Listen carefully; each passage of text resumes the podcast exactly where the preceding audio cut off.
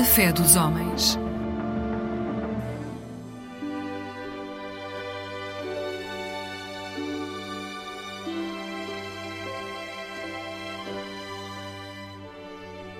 Olá, muito boa noite, seja bem-vindo ao programa A Terra um Só País, um espaço de autoria da Comunidade Bahá'í de Portugal. Antes de mais, feliz Ano Novo 2024 a todos os cidadãos do mundo. Neste programa de hoje, o primeiro programa da Comunidade Bahá'í de 2024, vamos recuperar uma conversa com Nabil Mogadan, o Nabilinho da nossa Comunidade Bahá'í. Vamos falar sobre a importância da música, visto que na comunidade Bahá'í a música é vista como uma escada para o mundo da alma. You must die to the world and so be born again. Nabilinho, obrigado por estares connosco. Tu tens uma história engraçada, tens ascendência persa, nasceste no Canadá, depois vieste para Portugal depois voltaste ao Canadá e agora voltaste ao nosso país, estás a viver na Madeira e, portanto, és verdadeiramente um cidadão do mundo. A Terra é um só país, como diz este programa. Ah, sim, eu tenho amigos que são. Uh, viajaram muito mais que eu, mas, olha, sim, sou, sou mais viajado um pouco de algumas pessoas que têm vivido sempre num, num país. Eu considero-me um cidadão mundial Uh, porque a gente, a gente como Barrais, a gente fomos ensinados que uh, you know, o mundo humano é a nossa família right? e também o mundo em si, os países todos, é, é um país, não é? E to, nós todos somos uh, cidadãos desse país mundial. So, mesmo se eu não, vi, eu não viajasse tanto, uh, eu considerava-me cidadão mundial. Esta questão das fronteiras é, é artificial, porque no fundo somos todos uma família, uh, toda a família humana. Oxalá no futuro um, isso vai ser mais fácil. A concretização de facto deste, deste ideal de que a Terra é um só país. Tu aqui na Escola de Verão tens sido responsável pelo, pelos períodos profissionais com música uh, e de acordo com as escrituras barrais, Deus criou a música como uma escada para as nossas almas. Uh, palavras para quê, não é?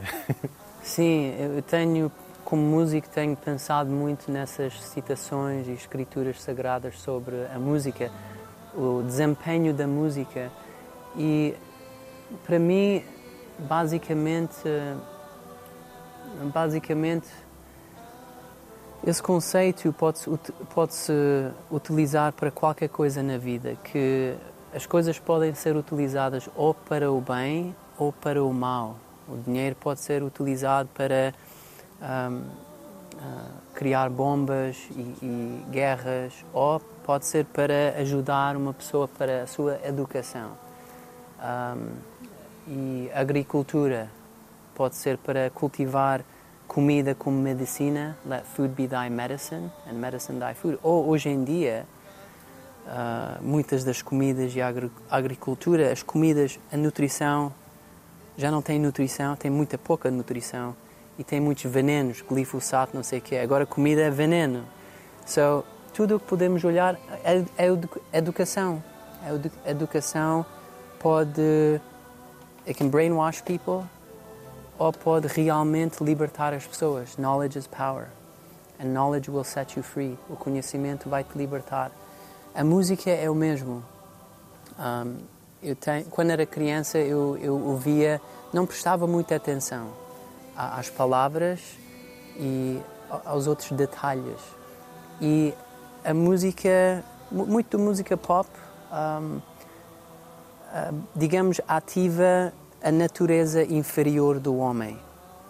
Uh, a gente, uh, na fé Bahá'í, a gente aprende que o ser humano tem uma parte espiritual, uma parte divina e uma parte uh, humana, uma parte básica. E muitas das canções uh, são um, they're targeted to the lower nature of man. Um, e o que acontece é, sabes, sobre o sexo, sobre um, gangster vibes. Mensagens menos positivas. Sim, e isso ativa um, a natureza inferior do homem. Mas Baha'u'llah diz que a música deve ser utilizada da maneira uh, correta, que é para ativar e estimular uh, a natureza divina do homem, o coração do homem, para inspirar essa, digamos, essa elevação.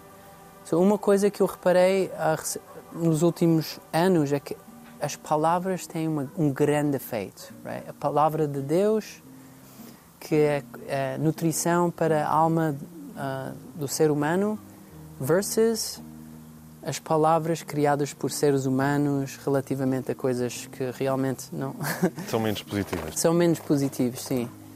Mas recentemente, só para partilhar este pequeno pormenor que recentemente descobri, que também a afinação a afinação dos instrumentos pode ou criar uh, disease, pode criar uh, doença no homem ou pode uh, criar saúde, a afinação. E eu aprendi recentemente, vi um documentário sobre isso e os teus, os observadores podem investigar isto para ver se é verdade ou não, que é, uh, tipo, há 100 anos atrás, mudaram a afinação uh, do Lá. Mudaram para 440, 440 Hz. E isso é, o, é a frequência que causa a maior disturbação relativamente à frequência que existe na natureza inteira e no ser humano também, que é uh, ah, 528. So, enfim, isso foi uma descoberta que, que fiz e agora vou fazer um esforço, agora que sei isso, vou fazer um esforço para, quando gravar as canções, gravar afinado à frequência de Deus, da natureza, do ser humano. Enfim.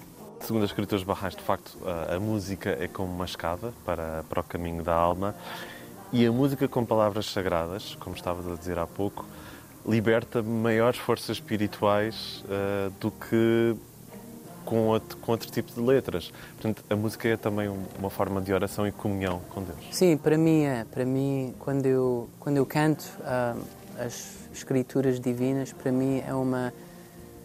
é louvar a Deus. É, a gente perdemos, perdemos-nos nesse momento, essencialmente, de devoção, digamos.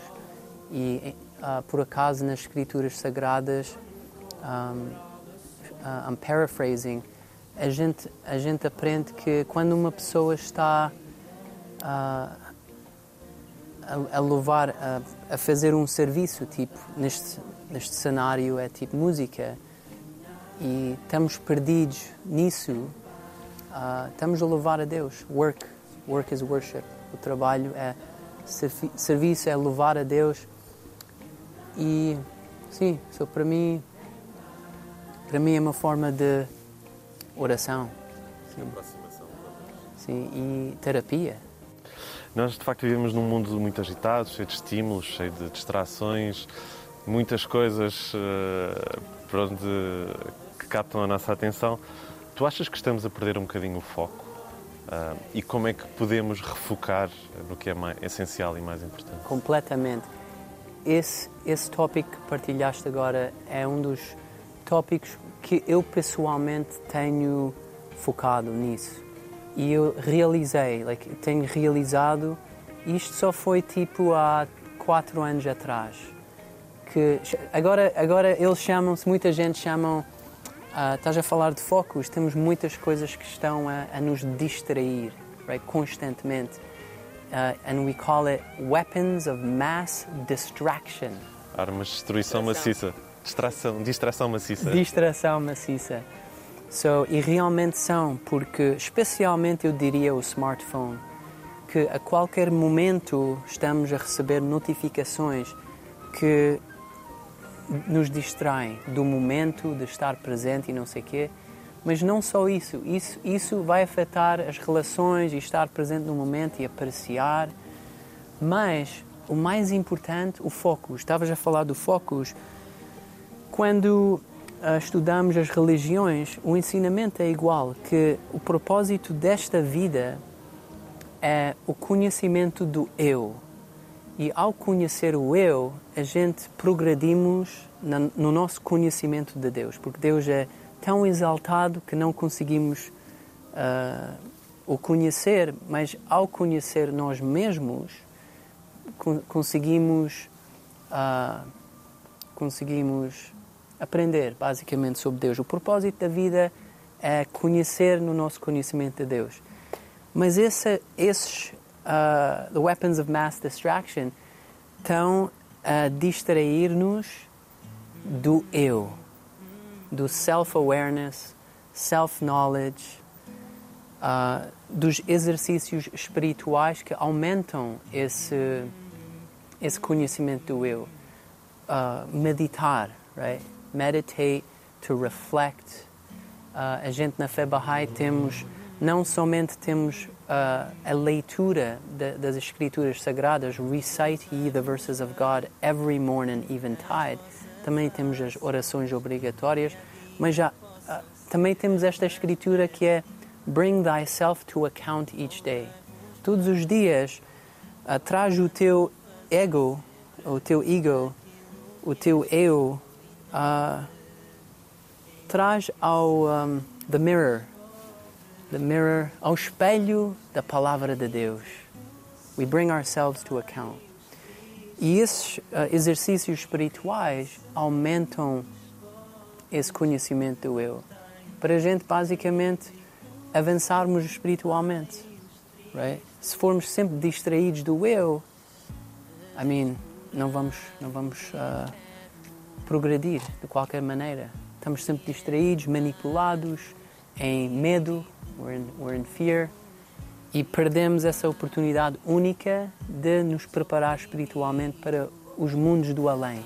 E acaba por ser um caminho sempre interrompido, com muitos obstáculos e, e acabamos por não avançar porque estamos sempre em pausa. Claro. Sim, so, uma, coisa, uma coisa que eu faço agora, e acho que uh, algumas pessoas fazem, é agora somos mais conscientes uh, tipo do smartphone. Agora muitas pessoas saíram do Facebook. Algumas pessoas, pelo menos, desligam as notificações para não estar sempre distraído. Estás a ver? So, essas coisas todas, para mim, eu mudei-me para o campo, porque a cidade também distrai bastante, não é? E uh, nas escrituras a gente aprendemos também que o campo é o lugar do coração, da alma, uh, e a cidade é o lugar da, da mente, acho eu. So, e sentes isso. Quando estás mais perto da natureza, sentes-te mais perto de Deus.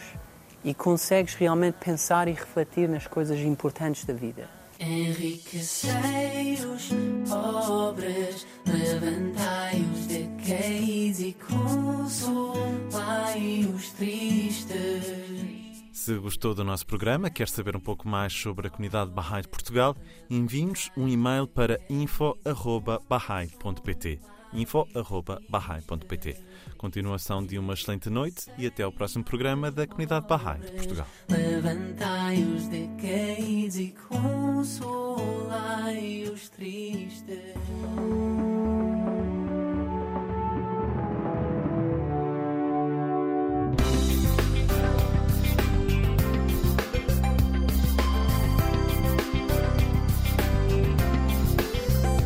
Eclésia Igreja Católica.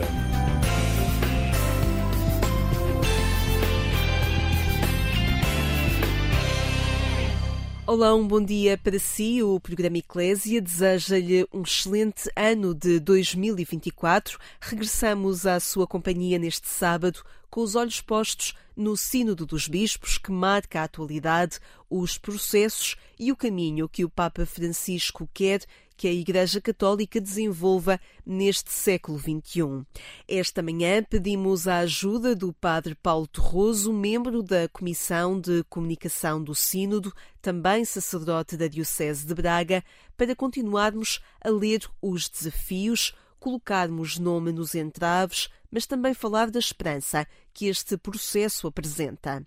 Envolver todos, participar e escutar de forma honesta e humilde são algumas ideias mestras de uma conversa que o convido a escutar mais à frente neste programa, que conta também, como habitual, com o Padre Mário de Souza, que hoje nos fala da expressão o fruto proibido. Fique desse lado nesta manhã de janeiro. Nós estamos consigo para lhe dar os bons dias neste sábado de Reis. O grupo Ensemble São Tomás de Aquino apresenta no seu mais recente trabalho a memória a que a música tradicional nos convida nesta celebração dos Magos. Fique com a música Reis, que nos chega da Ilha do Faial.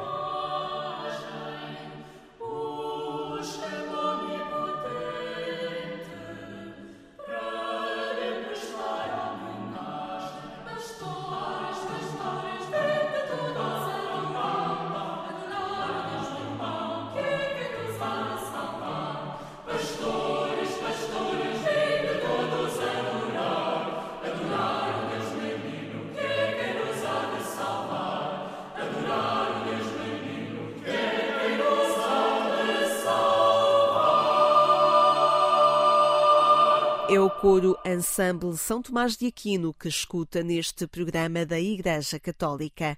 Bom dia para si. Se só agora chega à nossa companhia, vem bem a tempo de escutar o Padre Mário de Souza, que se junta a nós nesta manhã para nos apresentar expressões que marcam a nossa linguagem cotidiana e nascem da cultura bíblica. Conhecemos hoje a expressão o fruto proibido.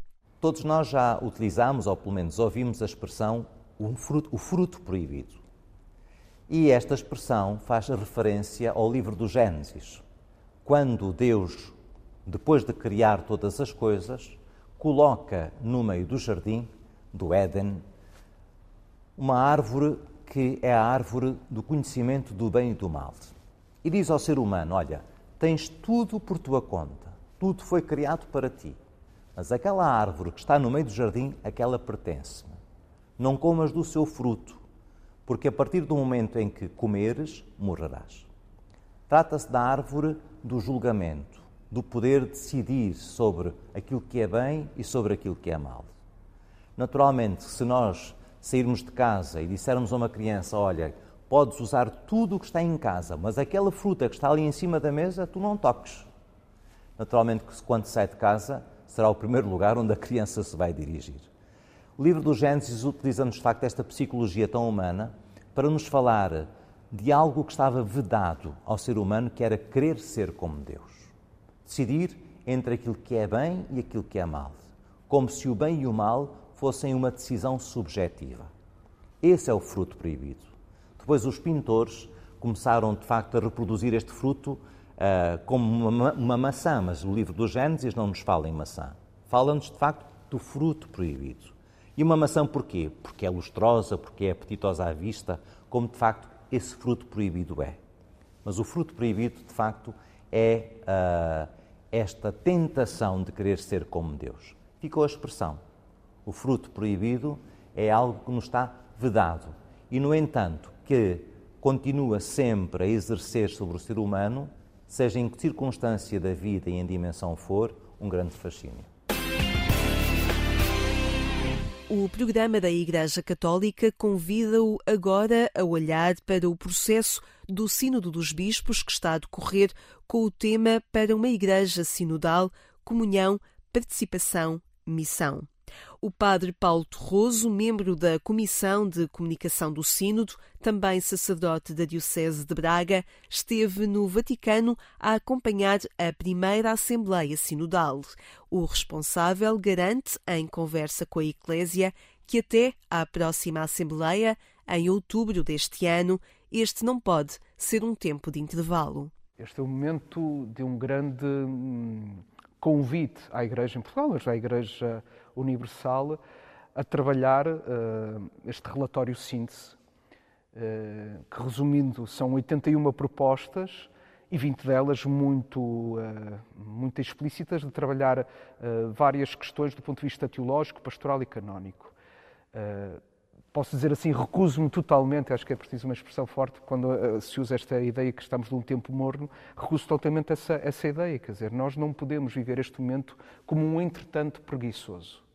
Ou seja, como, bom, reunimos-nos novamente em 2024 e damos seguimento a este, a este documento. Até porque este documento, como alguns dizem, está destinado a ser mártir, não é? Está destinado a morrer, não é? Uh, é um documento de trabalho para continuar o trabalho do Sínodo. É um caderno de encargos. Tenho usado muitas, muitas vezes esta expressão. E eu acho que a primeira coisa é lermos o documento. Uh, eu acho que as pessoas não estão a ler o documento, são 40, pouco mais de 40 páginas, e depois estão lá as propostas, estão lá as, as questões que precisam ser aprofundadas. E se é um tempo para todos, com particular atenção ao episcopado e ao, e, e ao clero, portanto, estou-me a referir aos presbíteros, é, aos padres, e isso foi uma nota muito presente pouco antes da redação do, do documento na Assembleia uh, Sinodal, ou seja, que há que ter uma atenção especial ao clero que parece, não sei se resistente, mas pelo menos pouco envolvido na, na dinâmica sinodal. Uh, ao mesmo tempo, uh, estão ali propostas muito concretas para teólogos, para pastoralistas, para canonistas.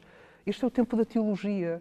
Eu acho que temos que compreender uh, aquilo que, que o Papa Francisco também nos pede, logo no dia 1 de novembro, portanto, a Assembleia Sinodal acaba no dia 29 de outubro, e no dia de 1 de novembro é, é publicada uma carta apostólica sobre a forma de moto próprio para renovar uh, o Pontifício Academia da, da, da Teologia. E, qual é o que é que se pede ali no primeiro parágrafo? vinho novo, eh, melhor, odres novos para vinho novo. novo. É preciso aprofundar a teologia, é preciso novas, digamos, novas leituras da realidade a partir do Evangelho, a partir da, da tradição. Precisa aprofundar e eu acho que, que é fácil de ligar o final desta primeira sessão da Assembleia estas 20 propostas quase de comissões teológicas, não é? E depois a seguir uh, esta carta um, apostólica que fala, digamos, de uma reforma uh, do, do, do, Pontifício um, Academia de, de, Teologia. Ou seja, basicamente a dizer aos teólogos, deixe-me dizer assim de uma forma muito simples, não tenham medo, avancem, estudem, investiguem, não há tabus. Não, não tenham medo de, de, aprofundar alguns temas que estavam ali, digamos, na gaveta, hum, digamos, com algum medo, com alguma ansiedade, às vezes tocava-se, mas que me parece que, eh, que não se podia falar sobre os assuntos, não, se, não se podia produzir teologia. Não, este é o momento da teologia, é um momento absolutamente excepcional, eu assim entendo. Saudando as atividades de alguns grupos que se mantêm no ativo e lamentando a falta de organização em outras tantas comunidades que não iniciaram sequer o processo em 2021, o padre Paulo Torroso lastima sim a indiferença que lê. Eu acho que ainda não perceberam o que está a acontecer. Eu acho que muitas pessoas não perceberam o que está a acontecer. Uh, e se calhar também, esta é uma leitura, são, são abordagens. Eu não, não, não tenho aqui uma resposta clara, já agora quero dizer. Uh, mas o que é que me parece é que estamos a viver no, no tempo de uma certa indiferença. Isso é que até mais me preocupa.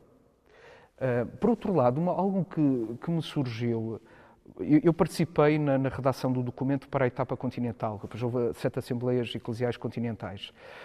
Um, e, um, e, o, o que, e, li alguns documentos da Igreja interessante, da Igreja de Leste. Uh, e a determinado momento foi uma espécie de iluminação quando estava a ler esses, esses, esses relatórios, como era o, como o relatório português, não é? Uh, essas igrejas estiveram sob a alçada do regime, regime comunista, ditaduras, e o que é que se sente?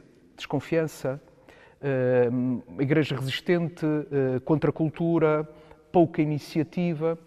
E a determinado momento lembrei-me um pouco de, de, de, que nós, estamos a quase a celebrar 50 anos da, da, ditadura, nós, como povo, nós, como igreja que está, faz parte desta sociedade, não é? Não, não, não numa bolha, de alguma forma, o nosso modo de agir, de pensar, é continuar a ser de uma, de uma certa desconfiança, de pouca iniciativa, de, de, pouca, de pro, pouca proatividade. Aliás, uh, algumas isso até apareceu no relatório da, da português.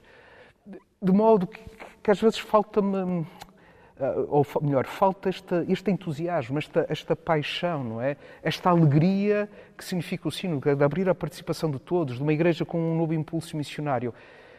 É isso que me preocupa mais até do que propriamente estarmos agora a falar especificamente deste sino, embora este sino seja absolutamente fundamental para a vida da igreja no, no momento histórico que estamos a viver, que é parece que estarmos resignados ou que não vale a pena, ou que é uma coisa que se vai lá decidir em Roma, e, e, não é isso. Portanto, a participação de todos é fun fundamental. O padre Paulo Torroso sublinha a necessidade de não ter medo de pegar no documento do Sínodo que saiu da primeira Assembleia em outubro. Aqueles 20 capítulos que ali estão, ou 20 temas, não têm que ser abordados todos, mas dadas as circunstâncias, ou da Diocese, ou da que a Conferência Episcopal entenda fundamental uh, no seu todo para, para a Igreja em Portugal, pode-se organizar uh, congressos, uh, pode-se, digamos, envolver teólogos, pastoralistas, canonistas a trabalhar determinadas matérias, a aprofundar, a dar, a dar o, seu, o seu contributo. Uh, Espera-se também alguma iniciativa Evidentemente, aliás, isso, isso, já fez parte do processo inicial do, do, do em que houve grupos que se constituíram para além dos grupos paroquiais. Uh, e, e, a Secretaria do Sínodo entusiasmou, motivou a que isso fosse feito. Sempre em comunhão com o Bispo Diocesano, mas, mas se em última instância nem houvesse essa possibilidade ou houvesse resistências, dizer, avancem, e façam chegar à Secretaria os vossos contributos. Até se organizou, uh, digamos, uma escuta digital, não é? Envolvendo influencers católicos e, essa, e, e foi feita essa escuta.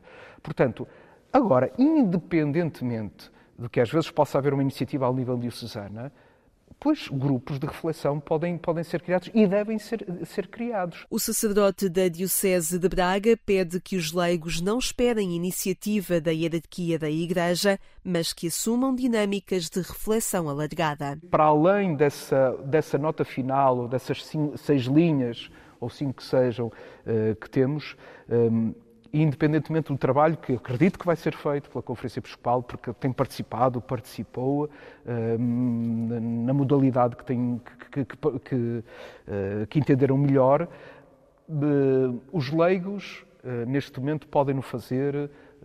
padres, outros grupos. Olha, eu posso falar por mim e mais dois, dois irmãos no sacerdócio e amigos que vamos de 15 em 15 dias procurando e vamos já brevemente ter um momento em que vamos conversar e partilhar eh, para todos, quem quiser essa conversa, de algumas questões que também são nossas questões e que entendemos que é um contributo, feito na amizade, na verdade, eh, na partilha e no entusiasmo que sentimos por sermos, sermos igreja, não é? E queremos implicar nesta dinâmica que o Papa Francisco nos pede. A verdade é que eu acho que ali duas ou três coisas muito interessantes. A primeira, sermos três padres, não é? E, uh, das coisas mais belas, esta alegria uh, de viver o sacerdócio, uh, a alegria de, da amizade, e acho que isso também transparece, não é?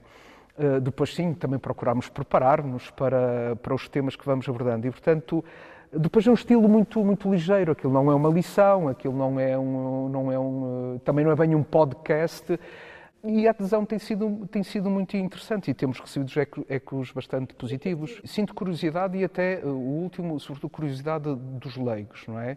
Uh, até porque falamos da questão dos seminários e, e, e, há, e há realidades que as pessoas não, não, não, não, não entendem, mas da forma como o fizemos, as pessoas estavam absolutamente agradadas e, e, interessadas. O padre Paulo Torroso lamenta ainda a incapacidade para ler a esperança que este sínodo traz ainda.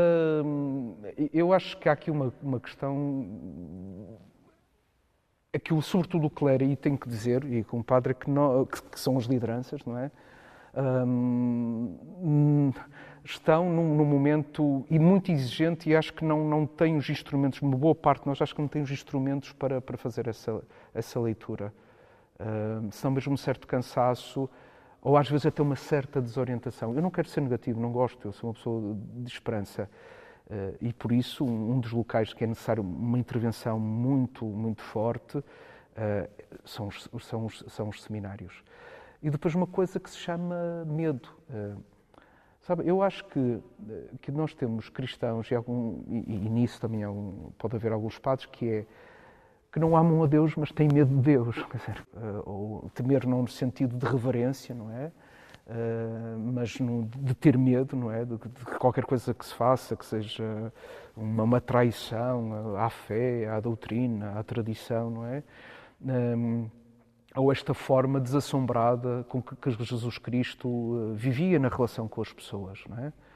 Uh, mesmo, ou seja, uh, eu gosto muito do episódio da Cananeia porque é uma mulher que, no fundo, diz a Jesus: hum, se calhar não viste bem esta perspectiva. Até as migalhinhas que caem no chão, quer dizer, uh, digamos, até os cães se alimentam as migalhinhas que caem da mesa, não é? E Jesus deve ter pensado assim, enfim, nunca tinha visto esta perspectiva, me parece muito interessante, tens razão, e, e valoriza essa fé e nessa compreensão dessa, dessa mulher. O que é que significa isso? Precisamos ser humildes. Com humildade, a humildade é o campo da, onde é o campo fértil uh, e onde o campo onde só a, a graça sabe trabalhar e germina. Portanto, sem humildade, e acho que essa é uma das palavras-chave, e o Papa Francisco, interessante, num discurso à Cúria romana, ele, ele falou ele usou um discurso, creio que é de 2021 ou 2022, não, sei precisar, usou três vezes a palavra humilhação ou humilhações, ou humildade. É? Um, e, portanto, e, e a propósito do próprio processo sinodal desta humildade, não é? Um, Porquê que é humildade? Porque isto tem a ver com uma perspectiva, uma postura da Igreja. Valorizou-se muito a Igreja que ensina e esqueceu-se a Igreja que escuta. Evidentemente que o sino isto para transformar a realidade, é um sino de pastoral. E ele vai assumir até implicações jurídicas, por isso é que se fala de direito canónico. Portanto, é uma coisa muito simples. Parece-me que, se não é óbvio, acho que, que, devem entender que, por exemplo, a obrigatoriedade de constituir um conselho, de ter um conselho pastoral na, nas paróquias. Parece que estaremos aí, ou que já estamos, digamos, já estamos a caminhar claramente, claramente para aí.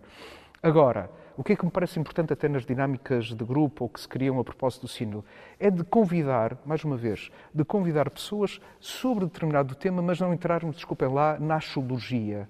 Uh, ok, é importante escutar as pessoas, mas agora é importante perceber esta situação e o que é que a teologia diz isto, o que é que a história da Igreja diz ou como é que isto se desenvolveu, que implicações é isto que tem uh, direito canónico. Quer dizer, a formação que nós falamos tanto da formação até de adultos, não é?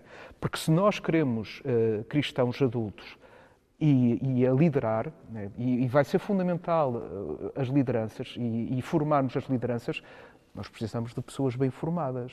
Não é? Uh, nós não podemos, atenção, entrar numa espécie de populismo católico nem de hemocatólicos. Eu, no outro dia surgiu esta expressão, porque no sino falava-se não é uma democracia, mas começou-se a falar, parece que uma espécie de democracia, que não, somos movidos pela, pela emoção, não é? E é interessante que Santo Agostinho distingue isso entre a curiositas e estudiositas. Ou seja, a curiositas é uma espécie de enciclopedismo banal em que se fala tudo e mais alguma coisa, mas sem profundidade. Não. A nossa fé exige, como o amor, é inteligente e, e é necessária a procura da verdade. E isso implica estudo. Uh, aprofundar os nossos conhecimentos teológicos, o nosso conhecimento uh, da, da, história, uh, da história da Igreja.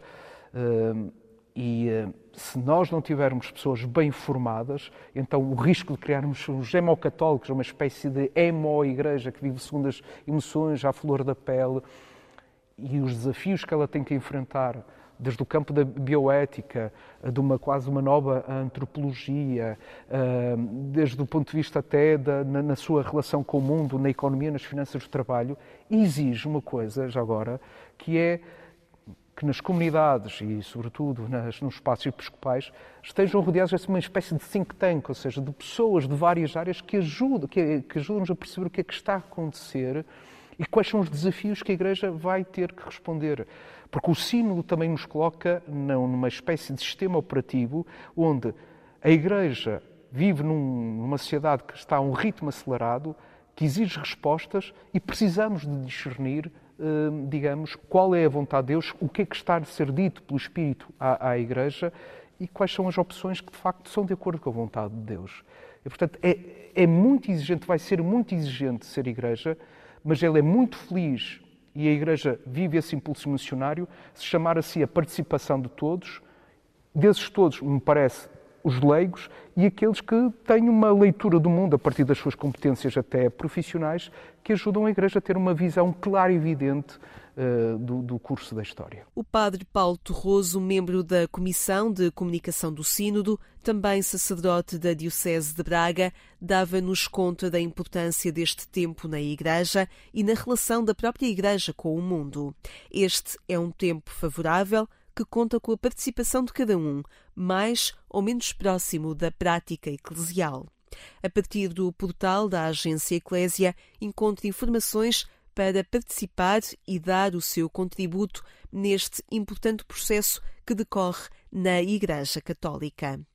Neste Dia dos Reis, em que a Igreja celebra a Epifania, o jornalista Henrique Matos oferece-nos agora a palavra do Papa Francisco, que encontramos no seu livro O Meu Presépio. Os magos entraram no mistério. Passaram dos cálculos humanos ao mistério. Esta foi a sua conversão. E a nossa? Peçamos ao Senhor que nos conceda fazer o mesmo caminho de conversão vivido pelos magos que nos defenda e livre das tentações que escondem a estrela, que sintamos sempre a inquietação de nos interrogarmos onde está a estrela quando a perdemos de vista no meio dos enganos do mundo. Que aprendamos a conhecer de forma sempre nova o mistério de Deus, que não nos escandalizemos do sinal do sinal referido pelos anjos, da indicação, um menino envolto em panos e deitado numa manjedoura, e que tenhamos a humildade de pedir à Mãe, à nossa Mãe, que nos mostre, que encontremos a coragem de nos libertar das nossas ilusões, das nossas presunções, das nossas luzes e que busquemos tal coragem na humildade da fé e possamos encontrar a luz, lumen, como fizeram os santos magos, que possamos entrar no mistério. Assim seja.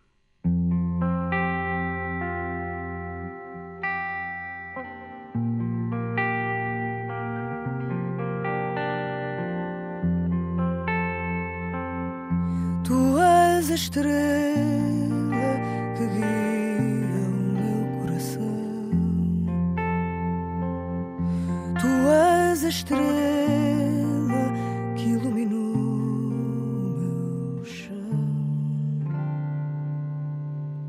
És o sinal de que eu conduzo o destino. Tu és a estrela peregrino até que foi uma escuridão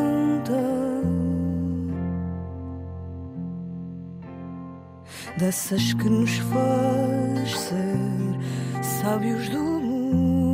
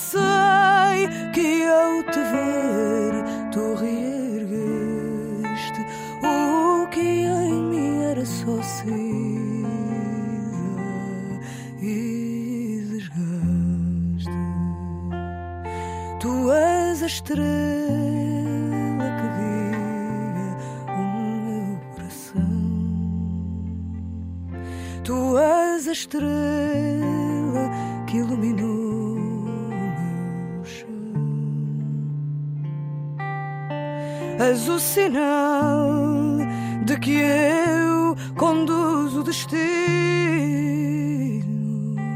Tu és a estrela e eu sou o peregrino.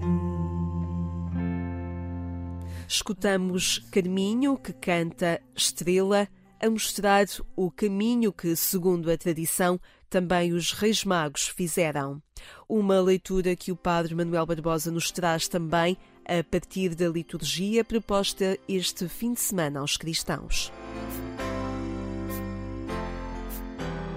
A liturgia deste domingo, solenidade da Epifania do Senhor, celebra a manifestação de Jesus, luz para todos os povos da terra.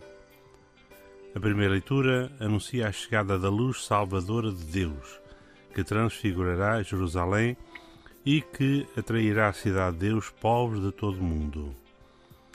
A segunda leitura apresenta o projeto Salvador de Deus como uma realidade que vai atingir toda a humanidade, juntando judeus e pagãos numa mesma comunidade de irmãos, a comunidade de Jesus. No Evangelho, vemos a concretização dessa promessa. Ao encontro de Jesus, vêm os magos do Oriente, representantes de todos os povos da terra. Os magos tinham o hábito de indagar os astros. Viram uma estrela, sem dúvida nova para os seus olhos, e puseram-se logo a caminho. Aquele que procuravam parece querer fazer-se conhecer. Um sinal basta para estes magos. Param diante do menino, experimentam uma grande alegria, prostram-se e oferecem os seus presentes. A criança que eles descobrem não é uma criança como as outras. Por isso, oferecem-lhe ouro, porque é rei. Queimam incenso, porque é Deus. Apresentam a mirra, porque passará pela morte antes de ressuscitar. Para o regresso, não tem necessidade da estrela. Deus convida-os a regressar para outro caminho. O verdadeiro rei não é Herodes, mas esta criança que acaba de nascer. Os magos são homens de sinais, que sabem ver na estrela o sinal da chegada da libertação. E nós? Somos pessoas atentas aos sinais, capazes de ler os acontecimentos da nossa história e da nossa vida à luz de Deus? Os magos viram a estrela, deixaram tudo, arriscaram tudo e vieram procurar Jesus. E nós? Somos capazes da mesma atitude de desinstalação, de deixar tudo para responder aos apelos que Jesus nos faz através dos irmãos? Ou estamos demasiado agarrados ao nosso sofá, à nossa televisão, à nossa aparelhagem, ao nosso computador, às redes ditas sociais? Os magos são a imagem da Igreja, família de irmãos, constituída por gente de muitas cores e raças, que aderem a Jesus e que o reconhecem como seu Senhor. Erguer os olhos e aceitar pôr-se a caminho. Tal é o convite que nos é feito hoje. Uma estrela brilha sempre na noite, se nós observarmos com atenção. Erguer os olhos, descentrar-se de si mesmo, procurar ajuda da parte de Deus. Nos próximos dias e ao longo deste novo ano, esta estrela será talvez uma caminhada a empreender para sair, encontrar ajuda ou levar ajuda a alguém, tomar uma decisão até aqui adiada. E como é tão urgente manter a luz da esperança ao longo de mais um ano? Cada um saberá qual a melhor atitude para levar a palavra de Deus no coração sempre iluminado pela única estrela que é Jesus. Na página da internet da Conferência Episcopal Portuguesa e no portal da internet dos Dionianos, pode recordar esta reflexão que a cada sábado o programa da Igreja Católica lhe traz. Ficamos hoje por aqui. Obrigada por ter entrado conosco também no ano de 2024 e nos acompanhar a cada sábado. Encontre-nos em agência.eclésia.pt ou então marcamos já encontro amanhã, aqui na Antena 1, pelas 6 horas. O jornalista Otávio Carmo espera por si para lhe dar os bons dias quando forem 6 horas. Eu sou Lígia Silveira, desejo-lhe um excelente sábado, assim como um excelente ano de 2024. Até amanhã, se Deus quiser.